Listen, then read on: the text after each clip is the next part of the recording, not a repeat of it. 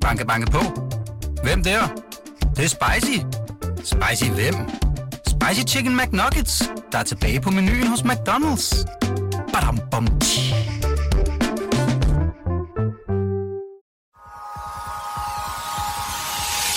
Du lytter til Succeskriteriet, et program om drømme og ambitioner. Din vært er Ane Kortsen.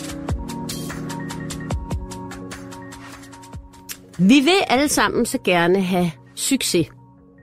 Succes i privatlivet, succes i erhvervslivet, succes som menneske. Og det store spørgsmål er jo så, hvordan opnår jeg succes? Nogle mener, det handler om at få en god uddannelse. Nogle mener, det handler om at få en god idé. Og så er der dem, der mener, det handler om at følge sin intuition. I den her podcast, der prøver jeg at finde det helt rigtige blandingsforhold. Velkommen til Succeskriteriet.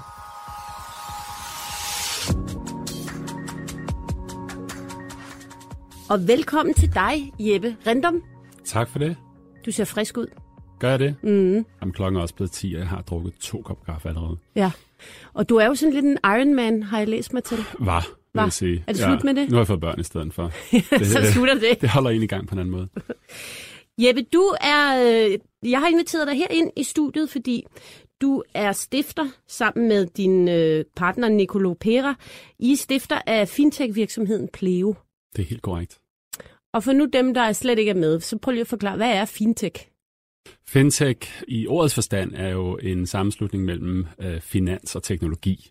Ja. Det vil sige, det er alle de her projekter, som på en eller anden måde vedrører noget finansielt, nogle betalinger, det kunne være lån, pensioner, altså sådan nogle ting, på en skal man sige, 2018 måde, hvor det handler om øh, mobil og websites og så videre. Hvordan, hvordan integrerer man de to ting?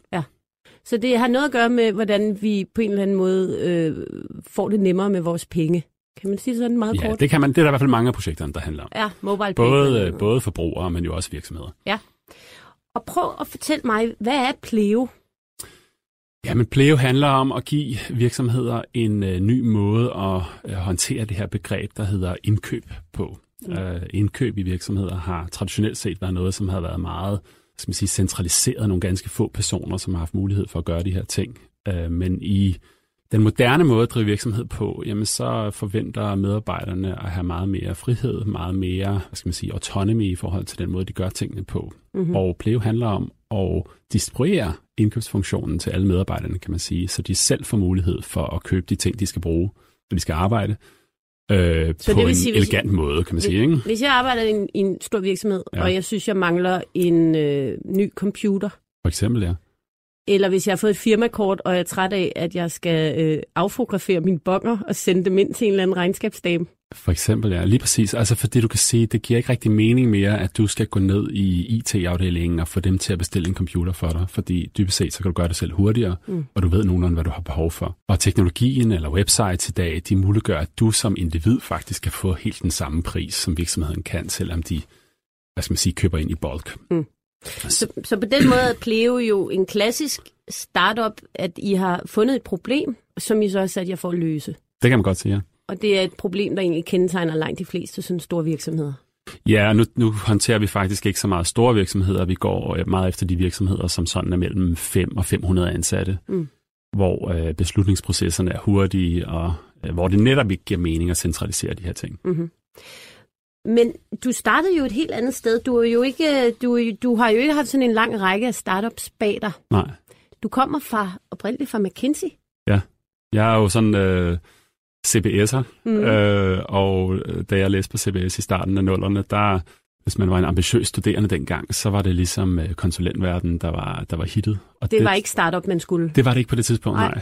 nej. Øhm, så det var ligesom øh, investment banking eller management consulting, der var, der var hittet. Og, og det var også der, jeg startede min karriere. Øh, først hos McKinsey, og så nogle år, hvor jeg arbejdede meget omkring køb og salg af virksomheder. Ja. Og hvorfor var det, du ikke bare slog dig til tåls med det? For det gik meget godt, ikke? Jo, det gik meget godt. Jeg, jeg havde nogle rigtig gode år og lærte utrolig meget, og var også omgivet af nogle meget passionerede medarbejdere, meget dygtige medarbejdere. Jeg tror bare, jeg, jeg kunne ikke rigtig forene mig med at skulle lave det resten af livet. Øh, Hvorfor ikke? Jamen det var sådan, for mig var det lidt en, en værktøjskasse, man fik øh, bygget op, og det var meget projektorienteret, men når man fik afsluttet øh, 10, 20, 30 projekter, så var det en lille smule repetitivt, mm. og så var der også det element af det, at man altid var, man var altid kundens, øh, vil sige sådan, øh, rådgiver, men også bare arbejds, arbejdsredskab på en eller anden måde. Man var altid underleverandør, og jeg synes på en eller anden måde, det var sjovere at være den, der ligesom ejede projektet og kunne se det blive fuldt til dør. Så der var ikke så meget purpose med det på en eller anden måde, andet end man selvfølgelig hjalp nogle kunder. Mm. Og det var okay i nogle få år, men sådan på den lange bane, så savnede jeg en eller anden sådan lidt større mening med, øh, med det, jeg foretog men Jeppe, du er jo kun 40 år, siger jeg, fordi det er jo, det er jo egentlig imponerende, hvor, hvor meget du har nået. Og jeg tænker, der må være nogen, ligesom mig, der tænker, når du sidder i sådan en relativt ung alder og har fået et godt job hos McKinsey eller hos Christian Hansen, ja. hvor du kom hen bagefter, hvad driver så en til at sige op? Er det ikke meget svært, når man på en eller anden måde er kommet på den grønne gren? Jo, altså det er nok måske også lettest at, at blive i det. Det er der ja. også rigtig mange, der gør. Jeg tror bare, på et eller andet tidspunkt, så, øhm, så betød det mere for mig, sådan, hvad der skulle ske øh, de næste 20 år, end hvad der skulle ske det næste år. Og jeg tog heller ikke skridtet fuldt ud til at starte med, faktisk. Jeg var sådan lidt, lidt afsøgende, og valgte i første omgang at slutte mig til en af mine, øh, eller en af vores kunder, Christian Hansen, mm. øh, i 2009, hvor jeg startede med at få ansvaret for sådan øh, forretningsudvikling, som lå sådan lidt til højre benet i forhold til det, jeg havde lavet tidligere. Og kom ud i en kontekst, kan man sige, hvor at der var meget mere purpose, fordi det her var en virksomhed, og, og til og med en virksomhed, som er på en, en enormt interessant vision om at lave sådan sundhedsfremmende ingredienser. Og, men der synes jeg så til gengæld, at jeg manglede lidt, jeg manglede lidt det der projektorienterede, det her med, at vi skulle opnå en hel masse på kort tid. Det kunne jeg godt lide for konsulentverdenen, at på 6 eller 12 måneder, så kunne man virkelig nå at, sådan, øh, at gøre en kæmpe forskel. Mm. Og altså der det her bare, med at accelerere? Ja, accelerere, mm. og, og du, ved, du kunne mærke alle impulserne fra, fra hverdagen. Ikke? Og når man kommer ud i en større virksomhed, så på, på godt og ondt, så, øhm, så er det jo det lange løb. Ikke? Altså, mm. Det vil sige, alle de, de idéer, man får, og alle de ting, jamen, bare beslutningsprocesserne, og se det materialisere sig, kan jo tage, tage flere år. Ja. Der, det passer nok ikke sådan helt til min, min utålmodighed. Nej. Uh, så, uh, så da vi havde fået børsnoteret Christian Hansen i 2010, som jo var et genialt projekt for mig, fordi det var nemlig at få, få noget skabt på kort tid, som virkelig gjorde en kæmpe forskel. Men da vi var kommet på den anden side af det, så kunne jeg også godt mærke, at jeg skulle ikke være i en stor virksomhed resten af min karriere heller. Og hvad gjorde du så? Jamen, så sagde jeg faktisk mit job op øh, fra den ene dag til den anden. Uden at have noget andet? Ja, det gjorde jeg faktisk. Øh, jeg havde en idé om, at jeg skulle starte selv på det tidspunkt. Og havde også øh, nogle, nogle idéer til, hvad det skulle være. Øh, men der gik faktisk ikke ret lang tid. Jeg tror faktisk ikke engang, jeg havde stoppet. Så mødte jeg TradeShift, som var det her meget tidlige teknologistartup på det tidspunkt med 10 medarbejdere eller sådan noget. De var, de var meget nye. Og synes egentlig, at det var en vanvittig spændende vision, hvor jeg også følte, at jeg kunne bidrage med noget. Øh, de tre stifter af TradeShift øh, kom med nogle erfaringer fra det område fra den offentlige sektor, og jeg kom med noget øh, en finansiel baggrund og sådan nogle ting. så jeg valgte egentlig at i første omgang hoppe med på den rejse, mm. og var med der i tre år. Det var i 2010? ja, 2010 til 2013. Ja. Og havde en, øh, altså en vanvittig fed oplevelse med det.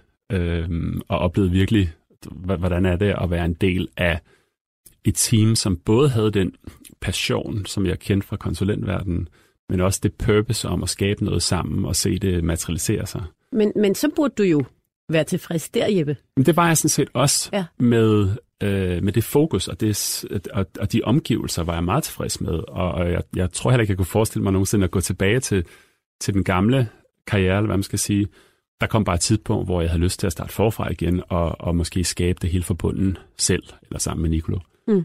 Øh, vi, vi flyttede til San Francisco undervejs med TradeShift, og det var også sådan en, nogle enormt inspirerende omgivelser i forhold til at starte forfra og prøve at gøre det igen. Mm. På det andet tidspunkt var, var TradeShift blevet over 100 ansatte, så der, der var virksomheden allerede begyndt at modne sig øh, kraftigt. Mm. Og så er man i det her miljø i San Francisco og får fornemmelsen af, at nu skal man starte noget nyt op. Ja, altså, det er jo det, San Francisco handler om. Mm. Øh, alle, man omgiver sig, er en del af det miljø, og hvis man virkelig er ambitiøs og synes, at det er en fed rejse, så ligger det meget nært, at man selv prøver at starte forfra. Og TradeShift var jo som sådan ikke mit eget projekt, selvom jeg var med mm. meget tidligt. Og så så I dig og Nicolo der, I, I, I, I så, der var en mulighed i forhold til at udvikle Pleo Ja, Nicolo var jo min kollega i TradeShift. Ja. Og vi oplevede i TradeShift, hvor jeg blandt andet havde ansvaret for økonomi, at vi ville enormt gerne være den her nye måde at operere på. Vi ville enormt gerne være dem, som gav medarbejderne frihed til at købe de ting, de skulle bruge, hvad end det var rejser eller computer eller hvad det nu skulle være. Men vi kunne også se, at vi havde ikke nogen gode redskaber til at muliggøre det. Mm. Og det vil sige, det blev sådan nogle helt lavpraktiske metoder, som at uh, mit firmakort blev delt af 80 ansatte, som havde alle mulige forskellige abonnementer og ting og sager, de købte, og post-it notes med mit kortnummer og sådan nogle ting, som jo for det første ikke var særlig sikkert, mm. og for det andet, så havde jeg flere hundrede transaktioner på mit kort hver måned, som mm. jeg faktisk ikke helt vidste, hvor kom fra. Nej, det er lidt for uroligende. Uh, men det var en effektiv proces i forhold ja. til at købe ting. Ja. Det var bare en enorm ueffektiv eller ineffektiv proces i forhold til hele det her sådan, finansielle uh, ansvar, der skulle være, og også de, alle de bogføringsmæssige processer, der skulle ske efterfølgende, hvor netop det, du nævnte med at at finde bilagene og, og samle det ind og så videre, var et enormt meget Jamen, for det os. er vanvittigt irriterende. Ja, det er det altså. Og det er meget lavpraktisk, men det er simpelthen noget, som de fleste virksomheder kan genkende. Ja. Og derfor så sagde vi, at vi tror faktisk, der er mulighed for, at Pleo kan blive det her produkt eller den her platform, som muliggør, at virksomheder kan have den her meget distribuerede tilgang til købene, uden at få en kæmpe administrativ byrde, når måneden den er omme. Mm. Og det er det, vi uh, eksekverer på mm. og, og sælger som produkt i dag. Mm-hmm. Men nu siger du helt lavpraktisk. Nu sidder der Nicolo der hos TradeShift og har fået den her. I kan godt se, der ligger noget der. Der er en god idé. Nej, faktisk så sker det efter, ja. efterfølgende. Der sker det, at øh, jeg flytter med min familie hjem til Danmark, og ved godt, at jeg godt kunne tænke mig at starte en virksomhed. Og øh, på det tidspunkt har, har Nicolai og jeg slet ikke talt om det. Og må jeg lige spørge, du siger, du flytter hjem. Har du små børn på det tidspunkt? Ja, der har vi lige fået min første søn, og øh, ham fik vi ganske kort tid, inden vi flyttede til San Francisco. Okay. Og det var så måske en af de, de hvad skal man sige, bagsiden af medaljen ved at være i San Francisco. Det var, at min, min, øh, min hustru, som, som også har en karriere, og jeg følte, at det var meget vanskeligt at have to ambitiøse karrierer og et barn i San Francisco. Mm øh, og en harmonisk familie. Mm. Øh, og det blev sådan lidt en familiebeslutning, at hvis vi begge to skulle have en mening med vores karriere, og i øvrigt lyde vores familie, mm. så var Danmark faktisk et bedre sted at have sin base, mens børnene var små, end USA. Så du vendte øh, snuden hjem? Ja. Øh, og sagde op for TradeShift? Sagde op for TradeShift, fordi på det tidspunkt var hovedkontoret flyttet til San Francisco, og øh, jeg havde ikke som sådan lyst til at være en del af at sidde i Danmark, når alting skete i San Francisco. Men det her er altså et stykke tid, inden at Nicolo og jeg vi, øh, slutter sammen omkring Pleo. Øh, Nicolo han bliver i mellemtiden gift med en amerikansk pige, som han møder derovre. Mm. Og har også de samme sådan, øh, drømme om at prøve at skabe noget selv. Han stopper sig også i TradeShift, og en periode er han så konsulent for MobilePay, hvor han sidder og fokuserer. Han er jo teknisk, Nicolo, øh, sidder og fokuserer på, hvad kan man egentlig gøre i spændet mellem betalingsteknologi og software. Og på den måde kan man sige, repræsenterer det tekniske perspektiv på Pleo, hvor jeg nok hovedsageligt repræsenterede det brugermæssige perspektiv. Hvad var det for nogle problemer, vi gerne vil løse? Mm. Og da vi så en dag sætter os sammen, jamen, så begynder vi faktisk at forene de her to ting, og kommer på, at Pleo faktisk kan skabes på en måde, som, som ikke er, er set i markedet før. Hvordan får I så penge til at starte det hele op? Ja, det var faktisk også en stor ting, fordi vi, vi, vi, vi havde og ønskede heller ikke at, at sådan sætte os øh, med gæld til, til halsen. Så vi startede bare ham og jeg, mm. og smed en lille smule penge i det, ikke meget. Og så ansatte vi to personer. Men vi kunne se ret hurtigt, at det her med fintech, det er et relativt dyrt øh, felt at udvikle. Fordi ja, det, det har jeg nemlig ikke... også hørt. Ja, det er det. Og, og det handler om, at det er ikke kun software, hvor man kan sidde og, og kode sig til tingene. Det er også øh, ofte nogle, i vores tilfælde noget betalingsteknologi, som involverer nogle licenser, som mm. koster nogle penge. Og så er der faktisk rigtig stort regulatorisk område også. Så der er både noget med, at det tager lang tid at bygge produktet, men i vores tilfælde var der faktisk også nogle, nogle omkostninger forbundet med det i form af licenser til Mastercard og, og andre mm. samarbejdspartnere. Mm. Så vi vidste godt, eller vi kunne ret hurtigt se, at for at bringe det her produkt til markedet, det vil tage på den gode side af et år, eller hvad kommer man på, hvad man mener med den gode side, det vil tage mere end et år, mm. og det vil nok koste omkring en million til halvanden million euro. Så vi skulle ret hurtigt ud og rejse nogle penge til det her projekt, og det valgte vi at gøre allerede efter seks måneder, hvor vi sådan begyndte at være lidt mere forfinet omkring konceptet og, og, og hvad vi gerne ville med det havde, havde talt med de første kunder og sådan noget. Mm. Det gik meget godt jo. Ja, det gik meget fint. Hvor mange penge var det, I fik der i første runde? I første omgang, der rejste vi omkring de halvanden million euro. Ja. Som vi skulle bruge til at få produktet øh, i, i hvert fald i en prototype på markedet.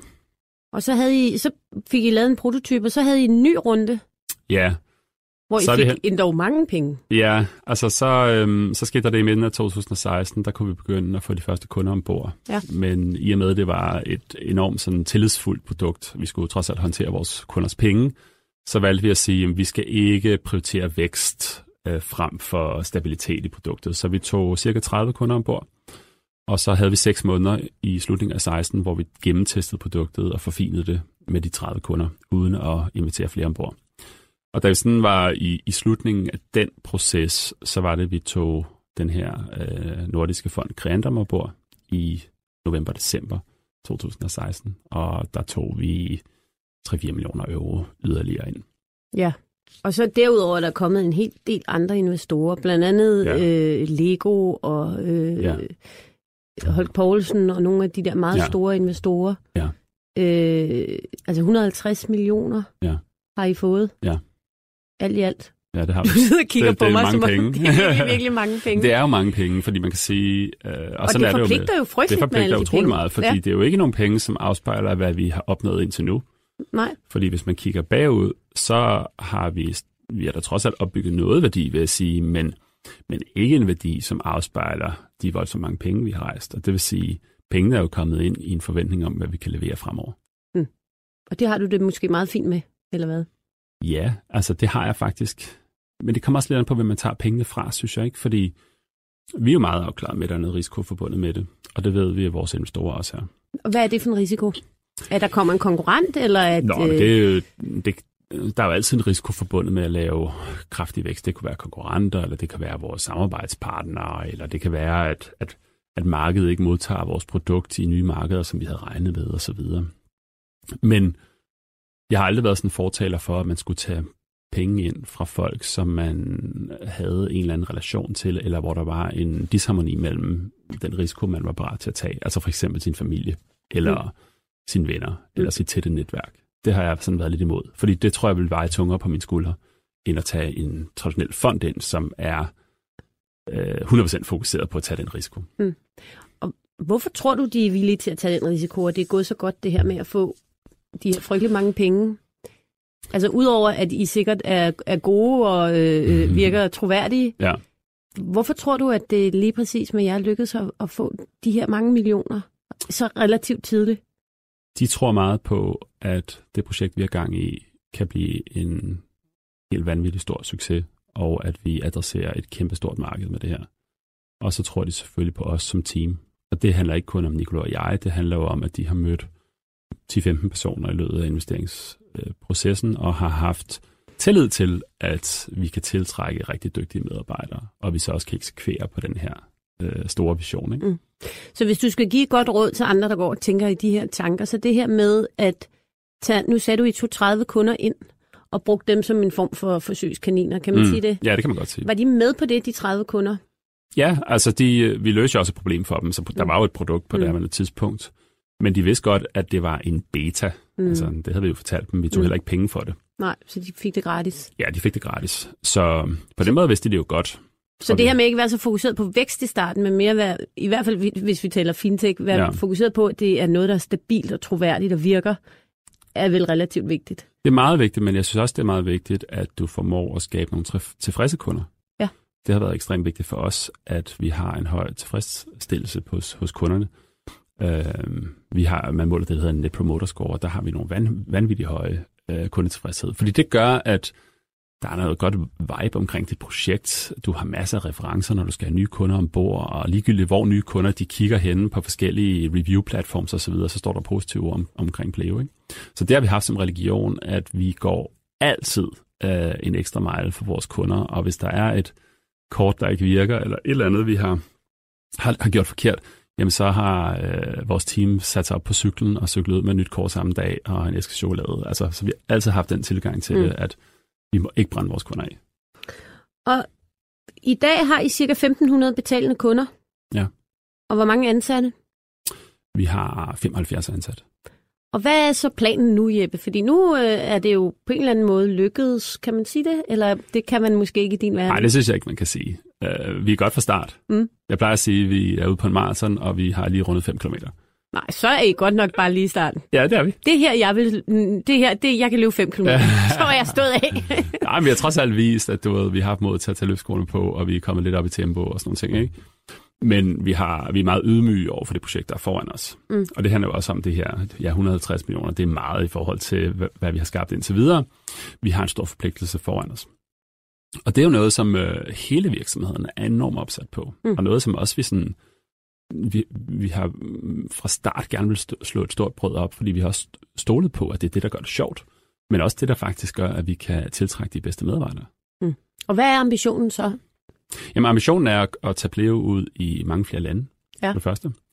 Ambitionen er at gradvist servicere større og større virksomheder. Og så er det at folde visionen ud, så i, i dag så handler det meget om kort og kortbetalinger og automatisering af økonomifunktionen. Men inden for det her øh, fænomener, indkøb eller spending, der er der en række associerede ting, som vi kigger på. Det kunne mm. være sådan noget med at hjælpe vores kunder med at få bedre priser, eller hjælpe vores kunder med at få deres øh, momsretur i andre markeder. Eller, der er en række forskellige facetter, som ligger omkring det her, som vi er begyndt at kigge på. Sådan spin-offs af den oprindelige idé. Ja, altså, eller gå fra et, et, et produkt, kan du sige, til en, en, en, en løsning eller en platform, hvor der er mange forskellige mm. produkter eller, eller, eller værdier, man kan få som kunde. Ikke? Mm-hmm. Men du er jo også typen, nu har jeg bemærket, at du blander dig jo i andet end, end lige øh, pleo og forretningsverden. Du har også nogle, sådan nogle, kommet med nogle udmeldinger omkring skolesystemet blandt andet. Ja, nogle gange. altså, vi, øh, vi blander os i debatten omkring forskellige ting. Vi har blandet os meget omkring talentdebatten, øh, og det er fordi, vi oplever i Pleo, at en af de største udfordringer, vi har, det er at få kvalificeret arbejdskraft. Og hvilken form for arbejdskraft mener du? Det er vores digitale arbejdskraft. arbejdskraft. Det vil sige, det er ingeniører, det er digitale designere, det er digitale produktfolk. Og den type medarbejdere, marketing også, den type medarbejdere er utrolig svære at få, og det er helt umuligt få danskere. Nå, og det er fordi, vi ikke uddanner nok? Vi uddanner ikke nok. Og så er der ligesom, der, der er ligesom to måder, man kan løse det problem på. Enten så kan man gøre det lettere for de danske virksomheder at tiltrække talent fra udlandet, som er en del af den debat, vi blander os utrolig meget i. Mm. Fordi det er det, der virker lige nu. Øh, og så er der den lange bane, som handler om, hvordan kan vi uddanne flere øh, digitale unge mennesker, men også flere entreprenører, mm. iværksættere. Hvis det nu ikke var fordi, at du havde øh, stiftet familie, og tillykke med det jo et. Tak. Øh, havde du så valgt at blive i San Francisco med Pleo? Fordi det er et nemmere miljø? Måske. Vi overvejede kraftigt, da vi startede, om vi skulle starte med USA som vores første marked. Så det, det, det vil jeg faktisk ikke udelukke, at vi kunne have, have startet derovre, hvis ikke det var på grund af familien. Mm. Har du så, nu, nu har vi jo prøvet at gå dit øh, CV lidt igennem, som jo har været, uh, du har jo været uh, mange steder og hele tiden tænkt, at ej, det, det skal jeg ikke blive i, fordi nu skal, jeg, nu skal jeg videre. Hvad med det her? Bliver du her? Jeg bliver indtil vi har uh, foldet visionen ud og, og givet den fuld gas og set, om vi kan komme en tur op til målen med det. Mm. Og så må vi se, hvor langt vi kommer med det. Men vi er alle sammen fuldt, fuldt opsatte på at give den fuld skrue mm. og se, hvor langt vi kan komme. Og du føler, du, du har fundet din rette hylde, kan man sige det? Absolut. Og det handler både om projekter, men det handler også om, at jeg får utrolig meget energi ud af at omgives med de medarbejdere, vi har ansat. Mm. Og det er et enormt privilegium at have været med til at ansætte hver en. Og sådan helt selektivt fundet de her personer, som vi bare kunne se havde ild i øjnene og brændt lige så meget for det her projekt, eller måske ikke fra start lige omkring det her projekt, men brændte lige så meget for at skabe en stor virksomhed. Mm. Men der er jo et indbygget øh, problem i det, fordi når I har de ambitioner, I har, og gerne vil vokse og blive så store, så på et tidspunkt, så kommer du jo ikke længere til at sidde og ansætte hver eneste medarbejder. Nej, men jeg vil godt forsøge. Er det rigtigt? så må jeg invitere dig sige, tilbage om nogle år. Fordi det... jeg vil sige, det, det, det, det har vi jo sådan set allerede krydset på den måde. Jeg er ikke involveret i alle ansættelser i dag, men jeg gør faktisk stadig en dyd ud af at have one-on-ones med alle. Og det, og det gør jeg, fordi jeg meget gerne vil have en fornemmelse af, hvordan er det at komme til Pleo, når man er medarbejder nummer 80, og hvordan fungerer vores onboarding, og mm. kan vi begejstre de nye ansatte lige så meget som de første. Og det føler jeg, at det er en stor del af mit ansvar. Så selvfølgelig kan jeg have, vil jeg have færre touchpoints, men jeg kommer ikke til at forlade at have øh, touchet med detaljen og medarbejderne. Så kan det godt være, at det på et tidspunkt kun bliver hver anden, men jeg vil øh, tale med de nye ansatte. Okay. Øh, må jeg ikke spørge dig til sidst, Jeppe? Havde du kunne lave Pleo, hvis du ikke havde haft den her øh, vej dertil gennem de forskellige virksomheder? Hvis du nu, dengang du gik på CBS, der sagde du, der handlede det om at blive konsulent. Nu om dagen på CBS, der handler det om også at lave sit eget og blive iværksætter. Hvis du nu gik på CBS, CBS i dag og kastede dig direkte ud i at lave Pleo, Ja, ville det så være gået, som det er gået nu? jeg tror godt, det kan lade sig gøre. Jeg tror, at øh, der er jo masser af eksempler på ganske unge iværksættere, som har fantastisk succes. Men jeg tror, man kommer til at gøre det på en anden måde, og jeg tror måske også, der er lidt flere, der fejler. Men til gengæld, så har man mulighed for at tage en endnu større risiko. Mm. Så man er nødt til at omgive sig med nogle mennesker, som måske ikke kan noget af det, som jeg har lært de sidste øh, 10 år. Men allerede nu er jeg jo også omgivet af mennesker, som kan noget, jeg ikke kan. Mm. Men, men det er man måske i højere grad nødt til fra start. Og, og det kan måske også være sværere som, som ung 25-årig at tiltrække de, øh, de folk. Men der er masser af eksempler på, at det, at det lykkes. Til gengæld, så har man jo øh, mulighed for at fejle fire gange undervejs, og man har ikke rigtig så meget at tabe på det tidspunkt. Og den, den risiko har, havde jeg ikke lyst til at tage, da vi startede. Der, jeg havde trods alt en familie, vi havde hus og sådan nogle ting. Mm. Så der var en, en, jeg blev nødt til at moderere lidt øh, risikoen, der blev taget med Pleo. Så man kan faktisk godt tage den direkte vej, eller hoppe direkte ud i det, men man kommer måske til at fejle noget mere undervejs. Ja, det bliver lidt learning by doing, vil jeg sige, men det har, det har altså også sin charme. Mm. Og hvis du kigger i San Francisco, så er det jo langt de fleste iværksættere faktisk, der er under 30 og, og ikke har fået familie endnu. Og det er helt normalt derovre, at en iværksætter på 22 hyrer en VP of Sales på 40, og det er helt fint. Altså, Ja. og det er måske også lidt en, en kulturel ting i Danmark, vi skal, vi skal til at forholde os lidt til, hvis vi for alvor vil være et iværksættersamfund. Altså, så er der altså sådan nogle konstellationer, man, man skal være komfortable med, at der er en lidt skør 22-årig, som øh, bestemmer over en. Mm, og ens næste chef er Ja. i starten af 20'erne. Præcis. Jamen, øh, det vil jeg da glæde mig til. Men øh, Jeppe, tak fordi du kom og fortalte om Pleo, og god fornøjelse med rejsen til månen. Velkommen, det var sjovt. Find alle udsendelser fra Berlingske Business på business.dk podcast, eller ved at abonnere på podcast fra Berlingske Business via Android eller iTunes.